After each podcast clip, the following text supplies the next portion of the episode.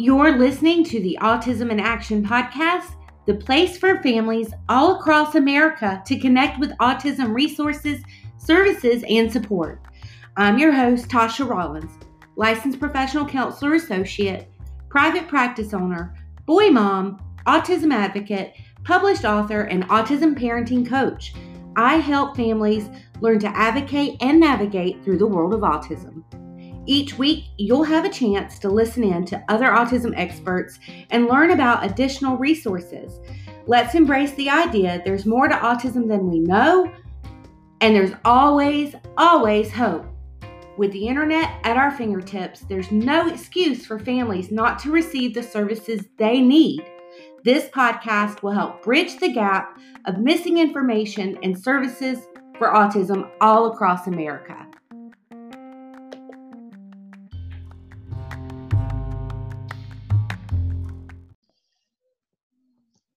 Hey, everybody, welcome back to another episode of the Autism in Action podcast. Today we have another amazing guest. We have got Miss Rachel Madel. She is a speech language pathologist, an autism expert, and she specializes in helping you guys communicate with your children. Welcome to the show. Thank you so much for taking time to be here today. Yes, thank you so much. I'm so excited that um, I'm able to chat. Well, I would just love to hear all about what you do and your area of expertise in the autism arena. So, of course, I'm a speech language pathologist. Um, I specialize in children with autism, as you mentioned. I am based out of Los Angeles. Um, so, I have a private practice here. And I'd say 80% of my day is spent working with both children with autism and their families um, on figuring out the communication piece. Um, it's oftentimes very challenging with children who have autism to communicate. Um, you know, starting very young when they're emerging communicators all the way up to you know when they're adolescents and adults being able to use social language and um, communicate emotions and, and things like that. So i really see the spectrum of children. Um, i do a lot of work with technology and so i tend to get referrals for children who um, either are nonverbal or minimally verbal. Um, they're emerging in their ability to communicate and so we use technology like iPads and things like that um, to help support their communication, continue to help them learn how to communicate um, and teach the language behind communication because oftentimes kids are communicating even if they don't have words but we have to attach language to that to make it meaningful mm-hmm. for them. Um, so that's what i do in la i also have an online business. Uh, we sell resources for clinicians. I have a podcast called talking with tech which focuses all about technology for communication. Um, i have a video series for parents. Um, i also have um, a lot of downloads for clinicians um, who are practicing and working with children with autism. So I kind of I kind of have my hands in a lot of different places, uh, but I'm really passionate about the field. I'm really passionate about helping children with autism communicate, and um, apparently I'm really good with technology. Yes, it looks like it. It looks like it. That's awesome. So earlier, before we hopped on, we were talking about a little app that um, you had mentioned that you work with quite a good bit, and I think you have several videos on your website, a video series that you do. Yes. So I did some consulting for um, an app called Moment AR. So it's a augmented reality app, and sometimes people are like, "Oh, what?"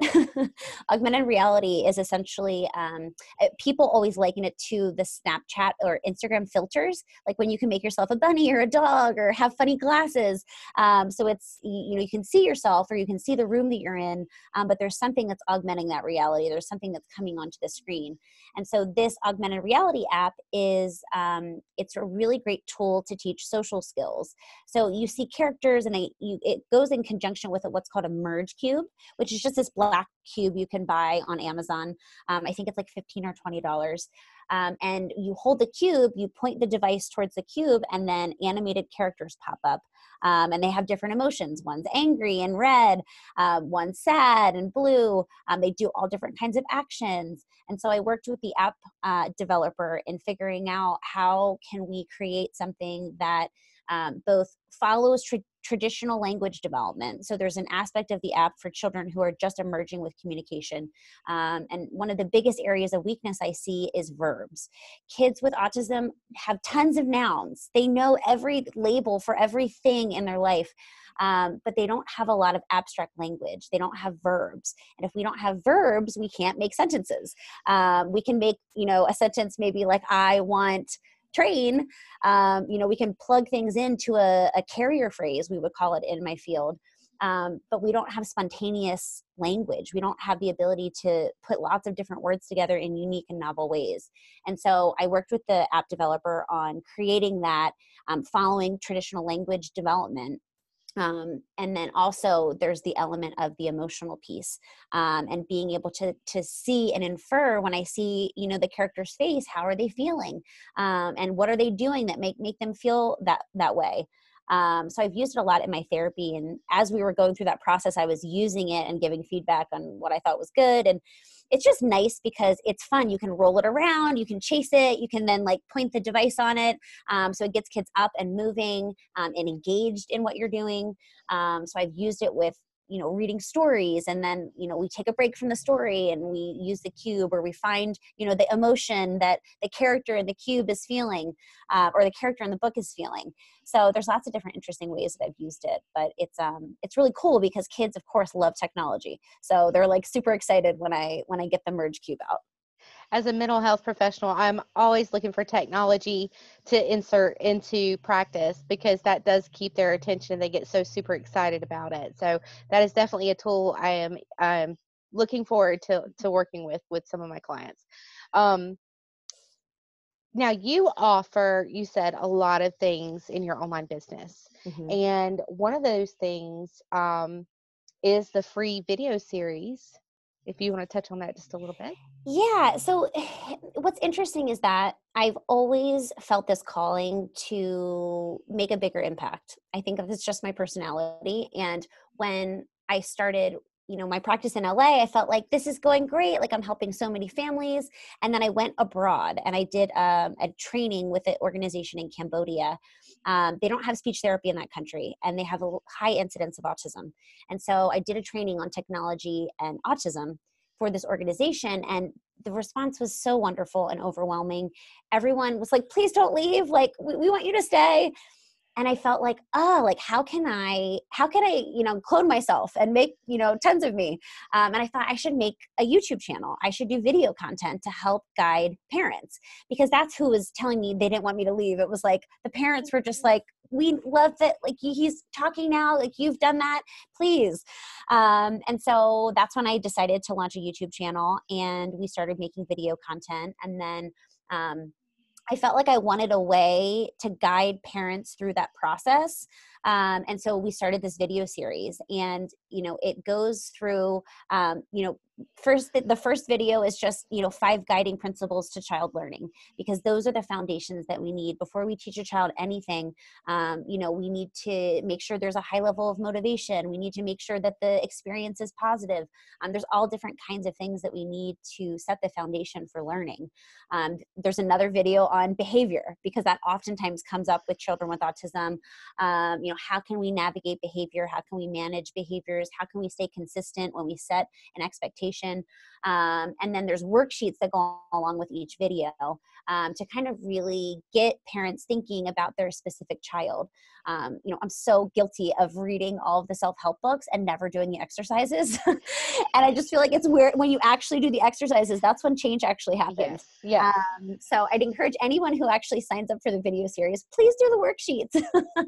I really spent a lot of time thinking through like what could be really beneficial, um, you know, because ultimately I wish I could work with every single parent. I wish I could sit down like you or I are talking yeah. and help but unfortunately i don't have enough hours in the day to do that yes so really what i tried to do was figure out a way to help parents by just you know sending them the videos having you know these strategically worded and thought out worksheets um, and just giving them a little bit extra knowledge and boost and empowerment that they can make a difference because yes. it's not rocket science what you know speech language pathologists do but you know there's some just underlying principles that you need to understand um, and think about for your own child um, the biggest one usually being your child's already communicating with you how is your child already communicating with you in you know maybe gestures or nonverbal communication facial expressions mm-hmm. um, you know and it's really just finding those and attaching language to them um, and teaching the power of language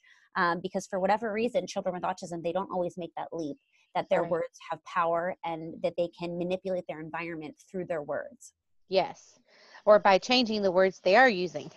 Yes, yes, exactly. Yes, as they get older. yep. so yes, this is this is absolutely wonderful what you're providing and what you're doing and what you have to offer. Um, I would encourage every single parent out there to check out her website. Do you want to tell us what that is?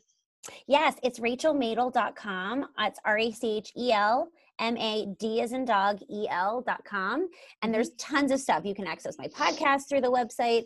Um, we have, uh, we do a lot of, I do a lot of teaching on core words. Um, mm-hmm. Um, so let me do a little, a little mini lesson. Yes. Um, core words are the most frequently used words that we use. 80% of what you or I say are called core words. They're made up of prepositions and verbs and adjectives, words like go and on and more and help and all the pronouns I, you, me. Those are the words that we typically use. 20% of what we use are fringe words, they're nouns. Um, and what I see in my practice is that, again, children with autism, they have tons of fringe words, they have tons of nouns, but they don't have the core words. Um, mm-hmm. Um, why? Why are they not learning core words? Because core words tend to be more abstract. And so when you're thinking about how abstract a word is, think about how easy it is to draw.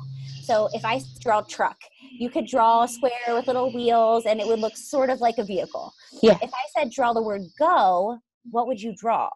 You would have to draw some type of symbol for the word. like word. an arrow. Exactly, yes. like an arrow yes. or you know a stoplight or something like that because go is an abstract language concept. And so because it, the more abstract the concept is, harder it is typically for children with autism to learn. And so what's happening is kids are learning all the nouns because they're so concrete. And it's like, I know ball because I see that ball and people point to it and say ball. Um, you know, whereas go, it, it's getting lost in translation. Yes. I'm really uh, passionate about teaching people the power of core words because the reality is we could teach kids, you know, all day long, tons and tons of nouns, but is that really helping them build sentences is that helping them you know generalize and talk you know the same way that you or i talk right. Uh, no and so there's a lot of resources about core words on my website um, we have a whole core word page that has tons of video ideas um, we also have uh, all, all, on my instagram we have core word uh, where i give you a core word like go and i give you tons of activities to use um, the opposite too i give you an activity and i give you all the words that you could target um, and you can use with that activity. So um, that's something that I see a lot of kids with autism are stuck. They're stuck in scripts. They're stuck in saying, you know, I want plus a noun. Um, and so I'm really passionate about giving kids um, spontaneous language. You know, it came from out of their head. They put some words together and they said it, even if it didn't make exact sense.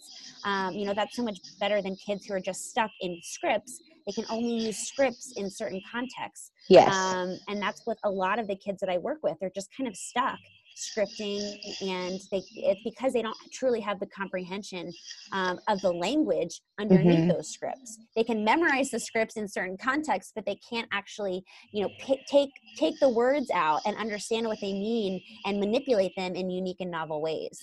Yes um, so that's a lot of what i do in my practice is teaching about core words teaching about the importance of kind of taking it back a few notches. Um, even if a child's able to say a four or five word sentence if it's a script that doesn't count. It doesn't count. It's not them you know putting these two unique words together um, in a way that they've never done before. Um, and so really sometimes they have to take a lot of steps back with kids to get them to have the foundation they need to truly have you know autonomous and spontaneous communication. So you are really giving them a, a, springboard to be spontaneous with how they're going to interact later and i think that is just awesome. And embedding that you know neurologically you know, in their mm-hmm. brains so that they'll have that ability later in communication overall. So that is yep. just incredible and and a lifelong change. So yes.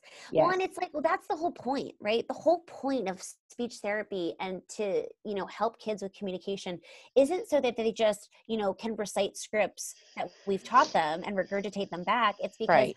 I want to connect with you. I want to know what's in your head right now and I want you to tell it to me. Mm-hmm. Um, and so it's like if that's the ultimate goal, which it should be, that's how we get there. It's right. not by teaching scripts. And don't get me wrong, in the beginning of my practice, I was doing that. I was teaching, you know, oh, like a child says ball. And then now I'm going to say, I want the ball. you know, I was embedding it. Um, but there's so many reasons why that does not make sense. Um, number one, it doesn't follow typical language development. Kids mm-hmm. don't go from saying ball to I want ball they just they they go from a one word you know sentence to a two word phrase. Mm-hmm. um, they're not like skipping ahead um, and especially kids with autism um, because i is so abstract they're just going to memorize it and put it with you know whatever noun that they seek to get yes. um, and so that's why it just becomes so embedded and kids get stuck in that a lot of times. Yes yes well, I absolutely adore what you're doing and really from the bottom of my heart appreciate you taking the time to be here um, with the Autism in Action podcast for all our listeners. Is there anything else that you would like to mention before we go today? No, I just, you know, what I want to say, especially to parents and even to practitioners, is that I work a lot of times with challenging cases, cases where, you know, other speech therapists had said, your child's so too severe, I can't work with them, or your child will never communicate, um, your child will never talk. And what I say to that is if we start with the belief that it's not possible, it never will be. Mm-hmm. And so I am super passionate about making sure that not only do I believe that children are all capable of communication, no matter what that looks like, I believe that every child can communicate in some way. And I it's my job to teach them how to do that. And it's also my job to make sure that everybody on that team feels the same way because we can't let negative beliefs shape what we do and limit a child's potential. Um, so many times it's like, well, they'll never be able to use a device. That's too complicated. Uh, no, I've never had one child not be able to make progress. I've never worked with a child that couldn't learn how to communicate. So we just need to stop limiting a child's potential by what we think they can or can't do um, and we really just need to believe that it's possible because when it is when we do believe it's possible it actually becomes possible. Such smart words there. I love it. Love it love it. Yes thank you so much for having me. You are welcome. Thank you so much for being here. Whoops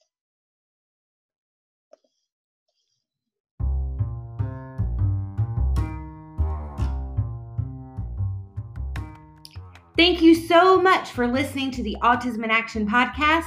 For show notes, more information, and downloads, head on over to tasharollins.com and join the Autism in Action Facebook group to stay connected. Please leave a review on iTunes and help spread awareness on social by sharing this episode.